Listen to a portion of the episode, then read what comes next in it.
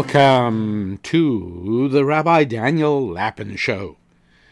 It's me, your rabbi, reminding you that the more that things change, the more we must depend on those things that never change. And one of the things that never changes and never will change is our human relationship with something called money. And it's worthwhile making sure that not only do we understand it, but that those for whom we are responsible, those whom we either brought into the world biologically or those whom we are bringing into the world spiritually by teaching, by educating, by acculturating them, by essentially making ourselves responsible for teaching them how the world really works. None of that is possible without an understanding of money. And if there's one reality that we can learn from the past few decades, it is that the public perception of anything really does shape real life outcomes. And uh, one frightening change during this period has been a war on wealth conducted in response to a growing public perception that somehow the rich got that way by stealing from the poor. Now, this perception includes the idea that wealth producing activities are faintly unseemly, and that economic activity causes rather than cures poverty. There is a way to restore the prestige of business success that requires a return to tradition. In order to examine it, we have to analyze the nature of money. As we look around us, we cannot help but fail to notice that there are phrases that are used which r- reveal how people really think. The most insidious of these is the one you always hear commentators using whenever a well known philanthropist makes some major gift to a charity. And the phrase is always, How wonderful it is to see him giving back to society. Uh, sometimes it is a uh, donor, him or herself, saying, I just felt it was time for me to give back to society. Well, what's so insidious about that phrase is that if giving charity is giving back to society, what were you doing to society while you were making the money in the first place? Obviously, ripping them off. And that's what's so dangerous about that. The idea that somehow we have to expiate the sin of making money by giving charity. And nothing could be further from the truth. Giving charity? Sure. I think it's a good idea. I think it's worthy on, on many, many different levels. But it is no more incumbent upon people with a huge amount of money than it is upon people with a small amount of money. Everybody should be giving away at least 10% of their income. That's what we should all be doing. It's got absolutely nothing to do with your success or lack of it. Uh, there are other phrases. One of them is unearned income. You know what unearned income is? It's that uh, if you put the capital which you have carefully accumulated through years of work at risk and you sink it into an investment, and against odds that pays off. The money you get from that is unearned income. You don't really deserve that. You didn't do anything. That is an unbelievably materialistic view of the economy. If you weren't digging ditches, you didn't earn that money. And uh, and so it is. It's you know you hear politicians often using the phrase. It was one that the last president was very very uh, fond of. The rich must pay their fair share. Okay, again, subtle implication that the rich are getting away with something. Who are the rich? Well, that doesn't get defined. As a matter of fact, all the people are wildly applauding the politician who says, Yeah, the rich must give their fair share, will sadly discover all too quickly that they will be next in line to be fed to the crocodiles under the heading of the rich. Okay, let's let's take a look at the nature of money. Decades before our computer controlled virtual labs, Albert Einstein created his famous thought experiments. They allowed him to solve problems uh, for which actual laboratory experiments would have proven too expensive or too dangerous or just impossible to conduct. For instance, rather than measuring gravity in an elevator dropping down a three mile elevator shaft, the great scientist showed that just as well we can do a lot more safely, even by analyzing the situation from the comfort of our own desks.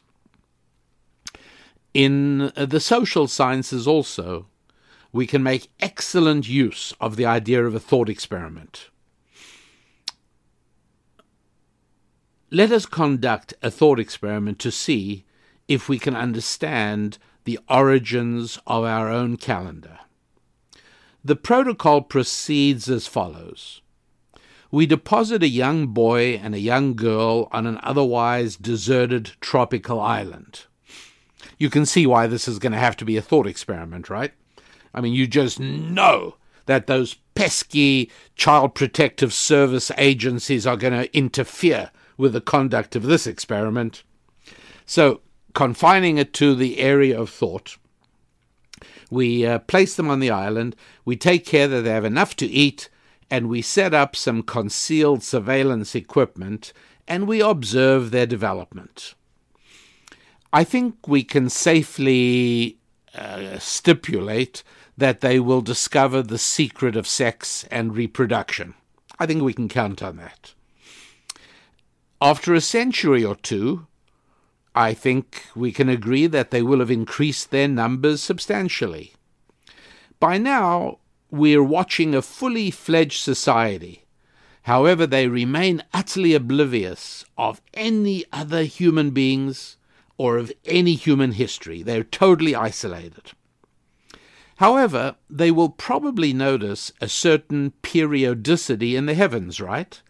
Eventually, they'll develop a calendar. After a few more centuries of experience, they will discover that the solar year contains 365 days. Yeah, I know it's 365 and a quarter roughly, but for the purposes of this thought experiment, let's just go with 365, okay? In the same way, prolonged scrutiny of the skies will eventually yield them a lunar month of, uh, you know, about 30 days. Yeah, I know it's actually 29 days, 12 hours, 44 minutes, 3 and a third seconds, but let's just go with 30 days. However, I'm sure you'll agree that it is highly unlikely in our thought experiment that this isolated society will ever adopt a seven day week. Not only is there no visible astronomic seven day cycle, but seven does not divide evenly into either 365 or into 30, which makes it an illogical choice because it messes up the calendar. This is one of the reasons that you have to buy a new calendar every December the 31st. Whereas if they came up with a different number of days for the time period we think of as a week, why, that would work very well indeed. On our thought experiment, this isolated society would most likely establish a five day week, because this would make each calendar year a perfect replica of the preceding one. That would be really useful.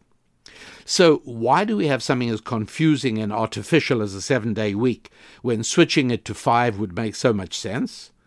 Well, there's only one reason, and that's because we retain a primeval, collective memory that long ago God initiated a seven day cycle as a kind of divine circadian rhythm. It's hard otherwise to account for the wide acceptance of the seven day week.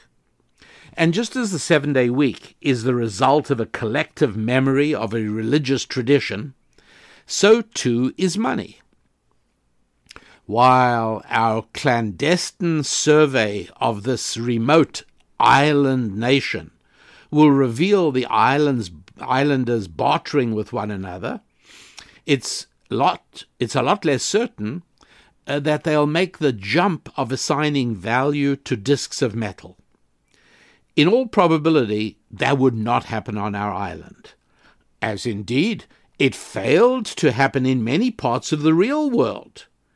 In fact, virtually all populations that were isolated from Bible based religious tradition failed to make the leap from barter to coins and, yes, to capital.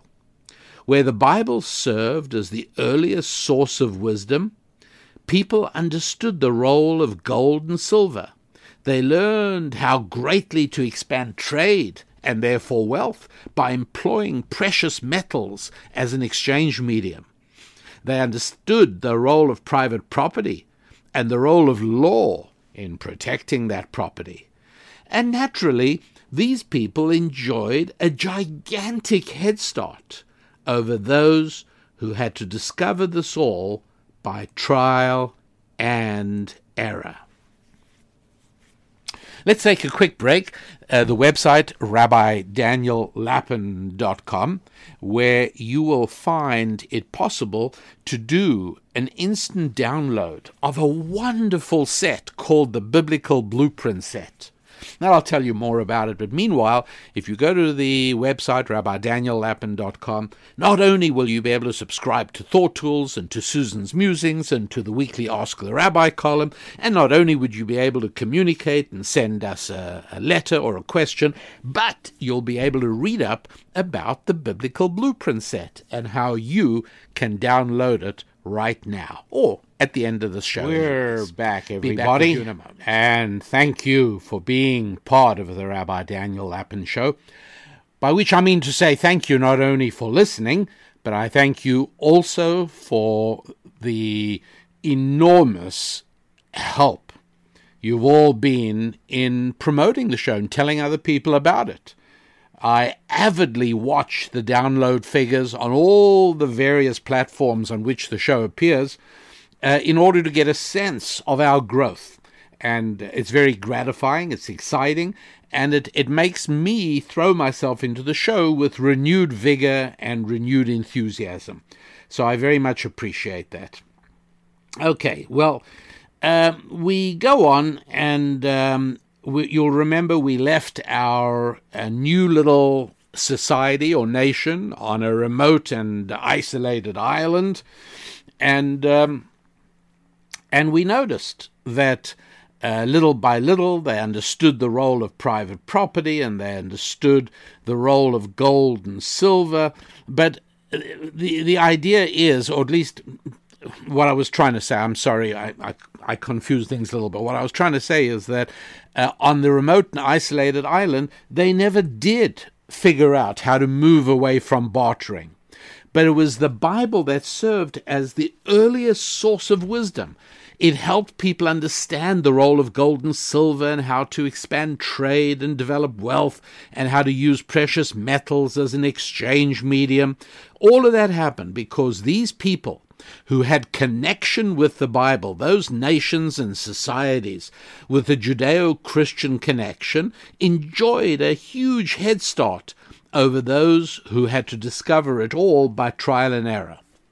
There was another reason why those Western civilizations based on the Bible flourished economically. You see, the individual character traits that Judeo Christian Bible based thought promotes are the very qualities that best prepare people for effective roles in commerce. One of the most important of these is the faith habit Faith accustoms people to the real world, wherein almost every worthwhile venture requires one to make a major commitment with no assurance of success. For example, people marry without the help of a crystal ball that would predict all the ups and downs of their lives ahead. Farmers plant and await crops that may or may not ripen. And of course, investments of capital always involve risk. People buy a house. They have no idea what's going to happen to that neighborhood down the road. You make your best decision, but essentially we act on faith. Well, we know that those people who live lives connected with Judeo Christian biblical tradition tend to have well developed faith muscles. That puts them in a better position to function in a free market economy. As a matter of fact, you'd probably agree if I say the very act of accepting metal discs or pieces of colored paper in exchange for a day of backbreaking labor in itself requires enormous faith to understand the true dimensions of that faith, just think about how things go in the absence of faith. When investors lose faith in markets, when depositors lose faith in banks, when citizens lose faith in the currency, disaster strikes. However, as long as the faith habit is intact, people will accept payment for their goods and services they do so out of faith that when they require some commodity, some vendor somewhere will in turn accept their little metal discs or scraps of colored paper. As long as the future remains uncertain, people who maintain Bible inspired faith have a huge advantage, whether as spouses, or farmers, or investors, or builders, or anything. Judeo Christian thought nurtures another personality trait, which also serves well those who practice capitalism, and that is deferment of gratification. A religious outlook helps to promote saving rather than impulse spending. It also inculcates in people the idea that there is merit in doing the right thing for its own sake rather than for reward. This also is a valuable mindset for the ambitious entrepreneur who has to focus on filling a need rather than on other people's purses. Everybody wants money, but those who pursue it directly instead of seeking a niche usually fail.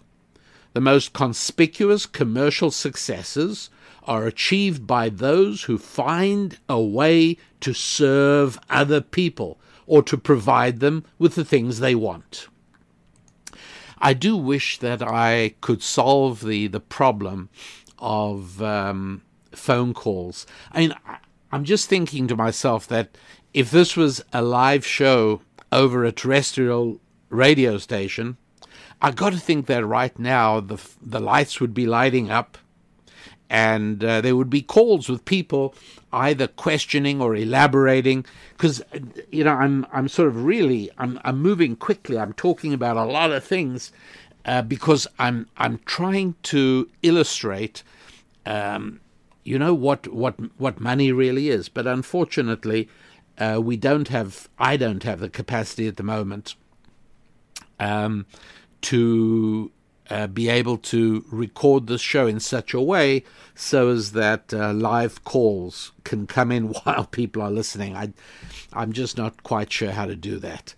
Uh, at the same time, I just want to say that people are amazingly responsive. Do you remember a little while ago I mentioned how I keep a um, uh, a rubber band of of three by five index cards with me at night because I sometimes wake up in the night with an idea, particularly if I gave myself the job of working subconsciously on a problem. And I happen to mention on the show that um, a pen with a light in it would be really useful so I don't have to turn on a light because I don't want to disturb Susan Lapin and so I I write in the dark. And in the morning, there's been more than one occasion I, I can't I can't even begin to decode what I wrote. Well, I mentioned this on the show, and would you believe it? Not one, not two, but three different people from around the country uh, responded, helping me solve the problem of pens with lights. Yes, friends, there actually is such a thing a pen with little lights in it, of which I am now the proud owner. Just wanted to tell you that. Uh, so when I say I appreciate you all listening, and I appreciate all of you who help promote the show, and I appreciate those of you who respond as as, so many of you have, uh, I really do. So it's a heartfelt thank you. Um, so, so as I was saying, um, financial success is usually won by people who find a way to give other people the things they need, services or goods. Now, religious teachings that emphasize the virtue of charity thus fit well into business school curricula.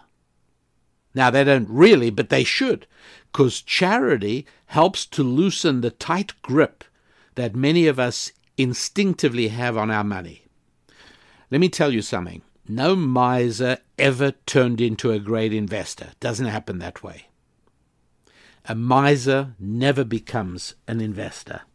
Religion encourages people to give, to open up their hands. It encourages people to raise family, families, I should say, uh, and families are the very best incubators of entrepreneurs. It's true. They really are. When people who grew up in dysfunctional families when people who grew up without families um, suffer from poverty, the problem isn't that the government isn't giving them enough money. The problem is they were not raised by a mother and a father dedicated to acculturating them into the real world.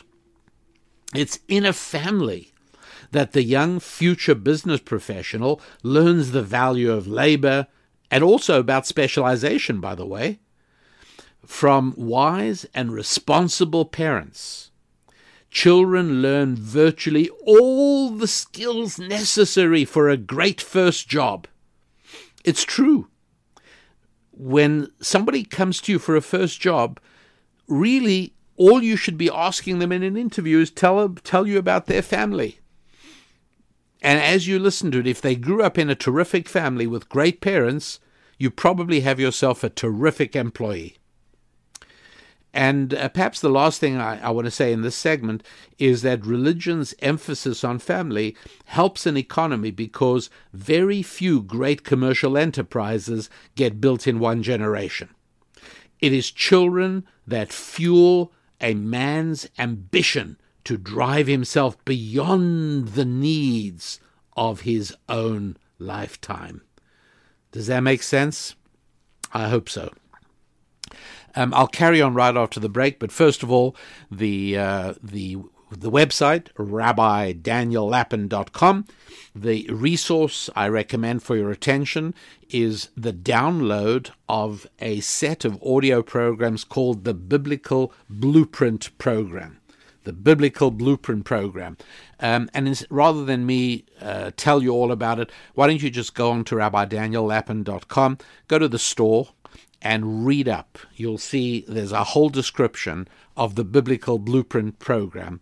And uh, if you're looking for something to do in your family, if you want to have a discussion with your children, well, every one of the audio programs in my biblical blueprint set would serve as a very valuable thing for you all to listen to together and then pause it at appropriate moments as discussion crops up.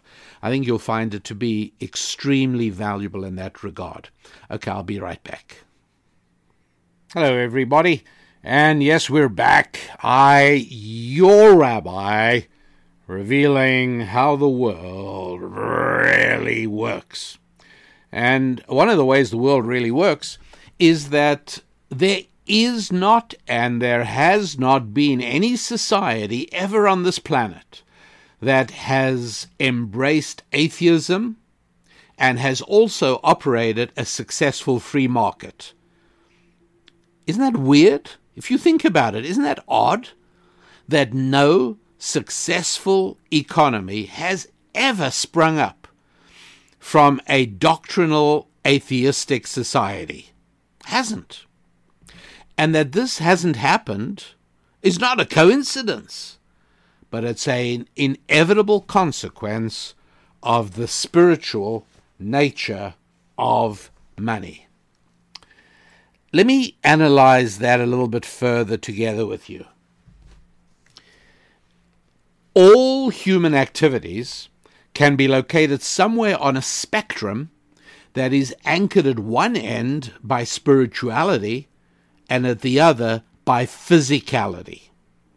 Now, I just want to emphasize that when I say spiritual or spirituality, please don't for a moment think that that word is synonymous with holy, godly, virtuous. No, no, no, no. Spiritual simply means something not measurable by any known laboratory instrument. Okay? So uh, imagine the spectrum line, if you will. At one end, you can put a big label spiritual. And at the other end, you can put a big label physical. And now let's put certain activities in their appropriate place on the line. Great exercise, by the way. If you if you got uh, bright, curious children, and uh, you want to do an exercise like this with them, I think you'll be very gratified both by the experience and the results. Okay, let's put prayer. How about praying? Okay, that's easy, right? We're going to put that near the spiritual end, obviously. How about reading and writing? Yeah, you know what? We're going to have to put them there as well. Composing music, making tools, those are all over on the spiritual side of the spectrum. Um, how's about sex? As the source of both great sensual pleasure, obviously, and also the source of all new life, sex might be somewhere near the mid spectrum, maybe, while eating and going to the bathroom, well, they belong over towards the physical end. Commercial transactions, where do they belong? Well, on the spiritual end. Let me explain. One way of identifying a spiritual act is by determining whether your pet chimpanzee would understand it. Now, I think everybody should have a pet chimpanzee, regardless of what Peter says. I, I have one, and you should have one too. And um, obviously, this is also part of the thought experiment because it is really so much more pleasant to keep an imaginary chimpanzee than a real one. Now, why is it that a chimpanzee can help us determine where on the spiritual physical spectrum line a, an activity belongs? Well, this is because the good Lord endowed man with his spirit. And so that way he distinguished between a man and a chimpanzee.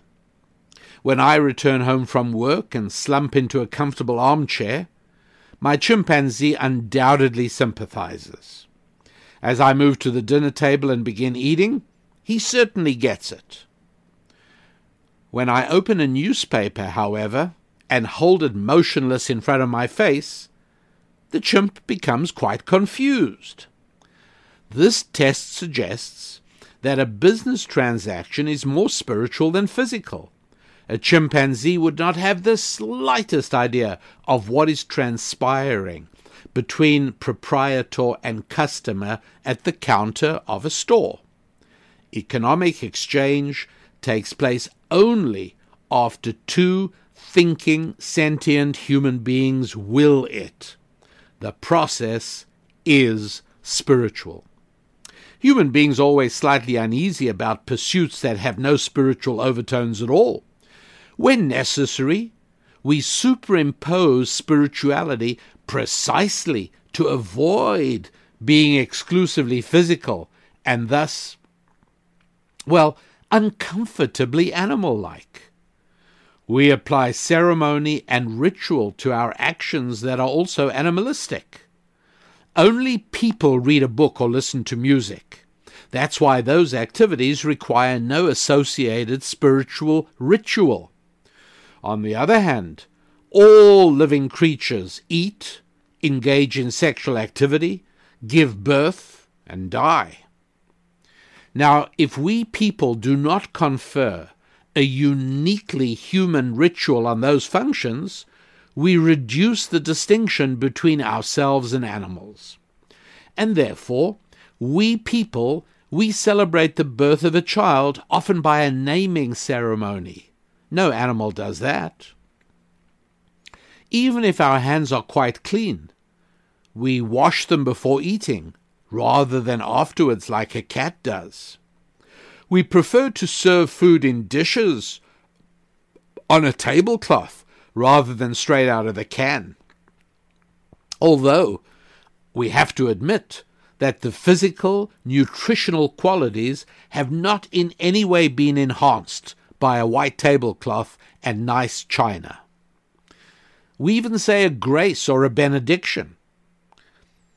How about after encountering an attractive potential sexual partner? People do not proceed directly to physical intimacy like animals. No! An engagement announcement followed by a marriage ceremony serves to accentuate that all important distinction.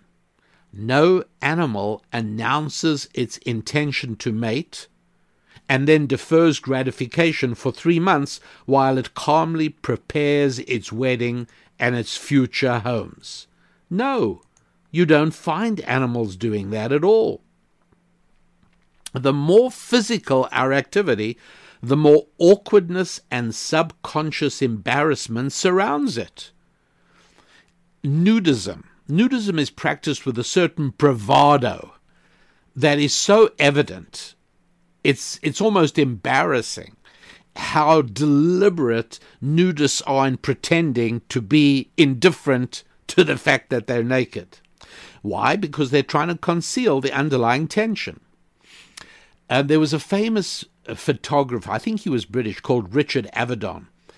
Uh, he shattered a barrier by capturing images of people as they ate. Frozen in the act of chewing, humans resemble apes rather than angels.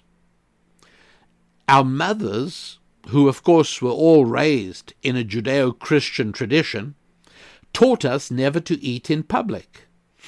Similarly, we express a normal and very healthy reticence about bathroom activities. On the other hand, as purely spiritual occupations, reading and art evoke no discomfort. Going to the bathroom? Yeah, we camouflage it. We talk about we don't say what we really are doing. We talk about going to the men's room or we go to the powder room. And when you go there, you find monogrammed towels and decorated rooms and pieces of soap shaped like seashells.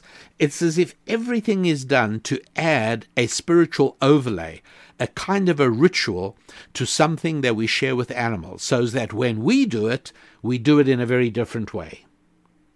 In the same way that reading, or praying or uh, or or uh, enjoying music develop no discomfort in us. We don't feel that those activities need to be surrounded with ritual.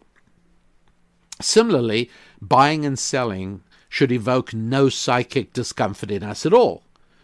Economic activity is another way in which we satisfyingly distance ourselves from the animal kingdom and justify our humanity. This helps to explain why the most secular elements in American society commonly lead assaults on the free market. Almost inve- inevitable. the assaults that come come from people who are basically on the atheistic end. It, it's inevitable. Those who have rejected religion are eager to find other outlets for their moral expression. There is no better way than to exhibit a revulsion for democratic capitalism. Today we hear people referring to the 80s as a period of moral depravity.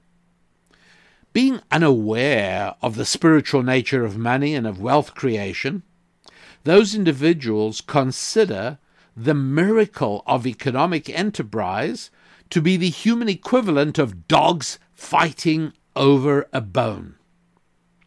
When we come back, I want to tell you about the, the, the historic clash between socialism and the traditional wisdom of the West. But uh, for now, we'll pause, take a quick break. The website rabbidaniellapin.com. The download for your edification, education, enjoyment, and delight is called the Biblical Blueprint Set. It's an audio download you can do immediately, instantly, and something that uh, will benefit you and your family. Great, great discussion points in, in almost every few minutes of that program, which was why we created it. The website, rabbidaniellapin.com. But as a regular listener, you already know that. And if you're not a regular listener, well, I welcome you as a newcomer. Quick pause, and uh, we proceed to the next segment to wrap up the show. Okay, uh, we're back. Let's continue, shall we? Um, so I was speaking about the fact that um, uh, there's a tendency in today's culture to refer to anything having to do with wealth creation. Uh, if the economy is going up, then the culture tends to denigrate the period of economic prosperity as a period of moral depravity. Um, this, by the way, I've I've gone back and looked all the way back to the late 1960s, and you know I consider the 60s to be a uh, a bridge point, and uh, almost without uh, exception, uh, in those in in that period, if you take a look at the times when things have been positive economically, uh, all the way up to the period of uh, 2017 and 2018, uh, significantly up. You will see the culture, uh, meaning news media, um, higher education, entertainment, the loudest voices in shaping cultural opinion. Uh, dismiss always. Oh, it's a bad time. People are bad. Cult, it, it's moral depravity, essentially uh, in in the most recent period, as I say, 2017 and 2018, uh, dismissing the period as Trumpism and uh, a period of, of greed and hatred and, and white supremacy, etc., etc., etc., all uh, all in an effort to undermine the uh, economic good times, or at least economic improvement. Um, basically, these people look at economic enterprise, transactions between free individuals, voluntary transactions, they translate that as the human equivalent of dogs fighting over a bone.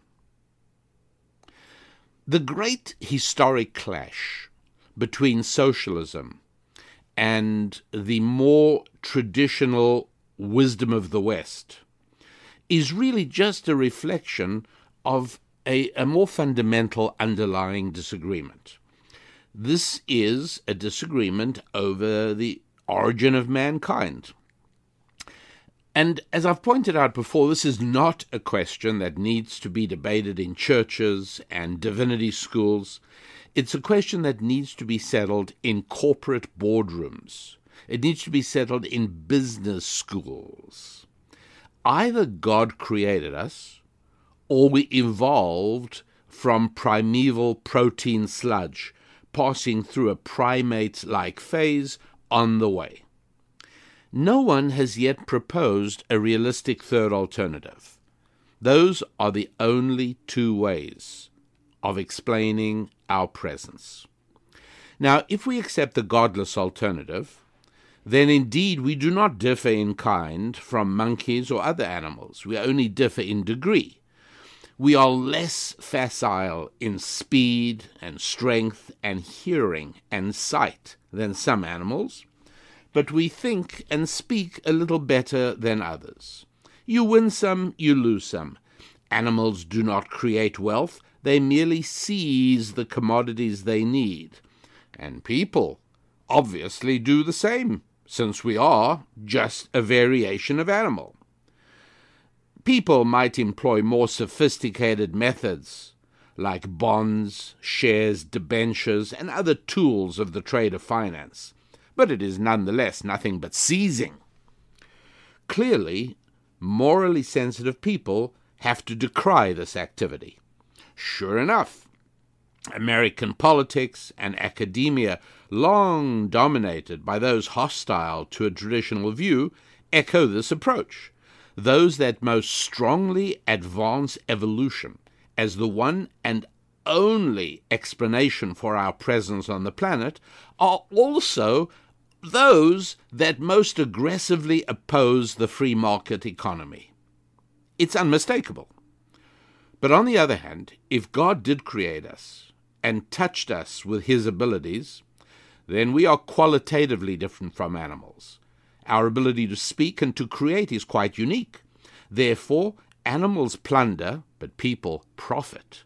The creation of wealth is an expression of our godly origins.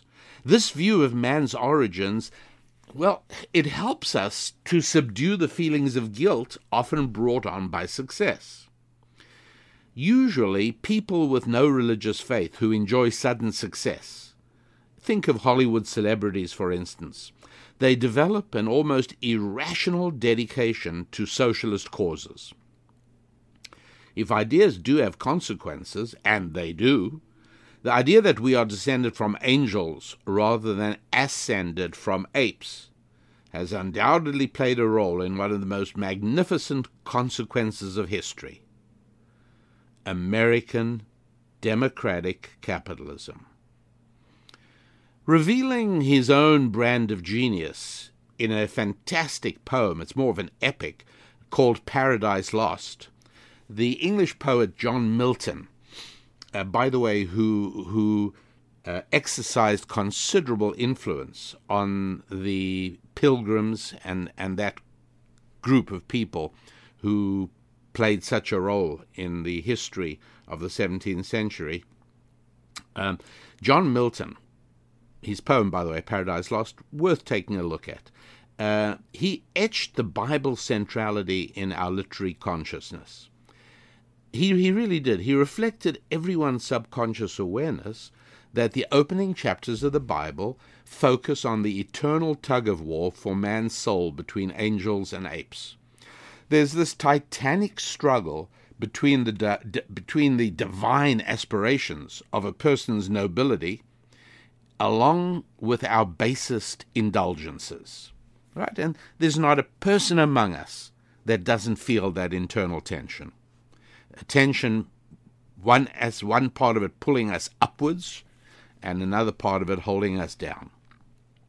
Whom would Adam obey? God or the serpent personification of the animal kingdom? Well, after thousands of years of human history, the lingering memory of that struggle still resonates in our souls. All heirs to the Judeo Christian tradition feel the need to distinguish ourselves from animals and to unequivocally demonstrate who it was who won that primeval conflict. Seizing another's property by force is animalistic and a victory for the serpent, but purchasing it voluntarily for the price set by the seller finds favor in God's eyes. A store or a market is one of the few places in which strangers interact voluntarily, leaving each party happier than he was before. No wonder, then, that God smiles upon the marketplace. Freedom from tyranny is a necessary precondition for both worship and trade. It's therefore it's not surprising, is it, that economics used to be a field of study that belonged with religion and theology. Adam Smith, as well as many other 18th century economists, were religious philosophers before they were economists. Adam Smith, for instance, wrote a book called Theory of Moral Sentiments before he ever wrote Wealth of Nations. That was published same time as our nation formed, 1776. When the great universities moved the study of economics from their religious departments, where they used to be, to their science departments, they were actually driving a wedge between capitalism and the moral arguments and spiritual dimensions that underpin its very validity. After all, whether a man dissipates his money frivol- frivolously or he invests it wisely, and whether or not he will bend rules to earn it depend mostly on his character and on his moral makeup. No wonder that the science that seeks to predict these things, namely economics, is known as the, that's right, the dismal science.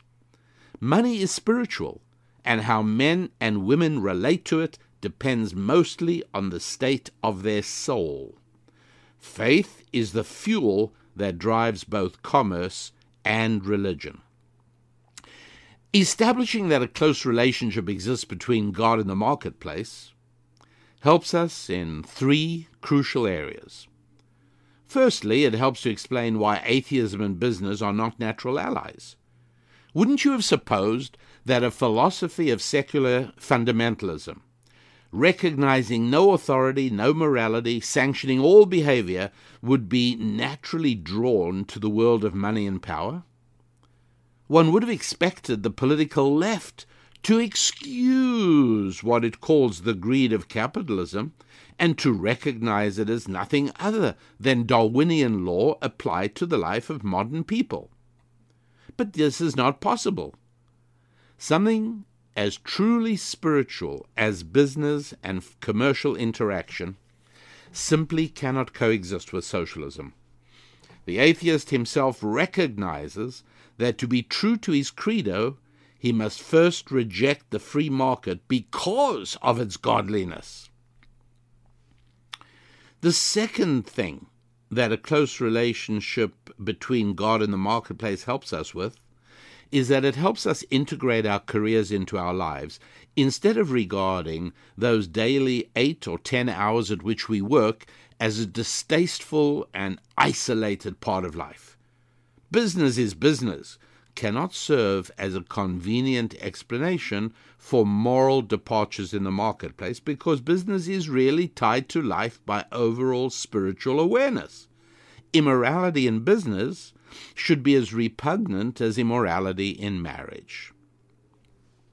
Finally, the third area in which understanding this link between God and the marketplace, the third area that helps us is that when we recognize this, what I call the congruence between work and spiritual reality, the business professional, man or woman, is all the better able to sell him or herself and their product. The work is creative and therefore a legitimate way of emulating God and His infinite creativity. Anyone with a sneaking conviction that socialism has a point and that man and his abilities are limited, as is the economic pie, and that he who brings that pie to market and slices it for customers is exploiting both the baker and the public, well, that person is forever handicapped as a businessman, never going to make much money. Nobody ever throws himself wholeheartedly into an endeavor that secretly in his heart he considers to be demeaning and unworthy. The difference between the animal instinct of a squirrel gathering nuts and the inherent nobility of a human being earning a living, well, that becomes clear when you take a look at economic enterprise in its correct position at the spiritual end of that spectrum I was telling you about. Failure to grasp the interdependency between a people's morality and the health of their economy, well, that comes with a high cost. People often lose sight of how a socialistic government and its confiscatory tax policies will force increasingly desperate citizens to become petty felons as they struggle in futility to preserve the fruit of their labors. As people inevitably begin to cut corners, they lose some of their moral self esteem, thereby lowering the trigger threshold of the internal moral alarm. This has a corrosive effect that ripples out to every corner of the population. I think Americans are just beginning to sense that many of the social pathologies that have made life more dangerous and expensive and squalid since the 19, early 1960s have their roots in the uprooting of religion from public life. We should also realize that the furious fever of secularization that has wreaked havoc on our public schools, our universities, and our families has not left our econo- economy immune. Right? It doesn't require a very elaborate thought experiment to demonstrate how much our economy would be boosted by restoring a traditional view of money. We need only contemplate why so many people glorify art and music and why they treat galleries and concert halls with an almost religious fervor.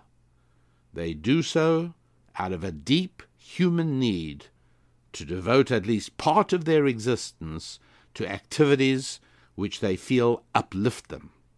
Art and music elevate because they are God given and therefore unique to human beings. America's wealth producing institutions, namely businesses, um, ought to arouse the same feelings of respect and awe for precisely the same reasons. Do you see what I'm saying? Art and music, you know, everybody loves supporting the arts. But you should be just as enthusiastic about supporting business. Because when we join the frantic rush to abandon every vestige of our religious tradition, then any free market enthusiast has unwittingly contributed to the sabotaging of our own prosperity. A little thought experiment shows that once our business infrastructure would enjoy similar social esteem to that of the art establishment, which, by the way, it very generously underwrites, there will be at least one very valuable outcome. Politicians will tremble in fear before venturing an assault on the fountainhead of prosperity that for so long has been American business. It was in 1925 that Calvin Coolidge said the following. It, it often gets misquoted and taken out of context, but he, what he said was After all, the chief business of the American people is business. They are profoundly concerned with producing, buying, selling, investing, and prospering in the world. I am strongly of the opinion that the great majority of people will always find these the moving impulses of our life. That is quite right, and I've often said I would much rather a person is trying to improve his own financial situation than that he engages in politics. Because if he engages in politics, his hands are going straight into my wallet and he is doing everything he can to increase his power over my life. When we speak about the business of the American people being business, business really just means the private sector. It means each and every one of us finding ways to effectively serve our fellow citizens and our fellow human beings. And the money that flows is one of the great secrets of the spirituality of money. There's so much more to talk about on this, but we really are out of time. And so I ask you to visit the website, rabbidaniellapin.com. Uh, take a look at some of the columns you may have missed that are there be in touch with us. Maybe you got a question to submit. Maybe you're not yet subscribed to Thought Tools or to Susan's Musings. And uh, take a look at the store. in the hope of finding something that can practically enhance your life. And particularly uh, this week, we are encouraging you to take a good look at the Biblical Blueprint set, which you can easily and quickly download at a very good price. And that means we are at the end of today's show. And so I wish you a week of good times, my friends and listeners. I appreciate you. Good times in your friendships and in your faith, your finances, and above all in your families. I'm Rabbi Daniel Lapin. God bless.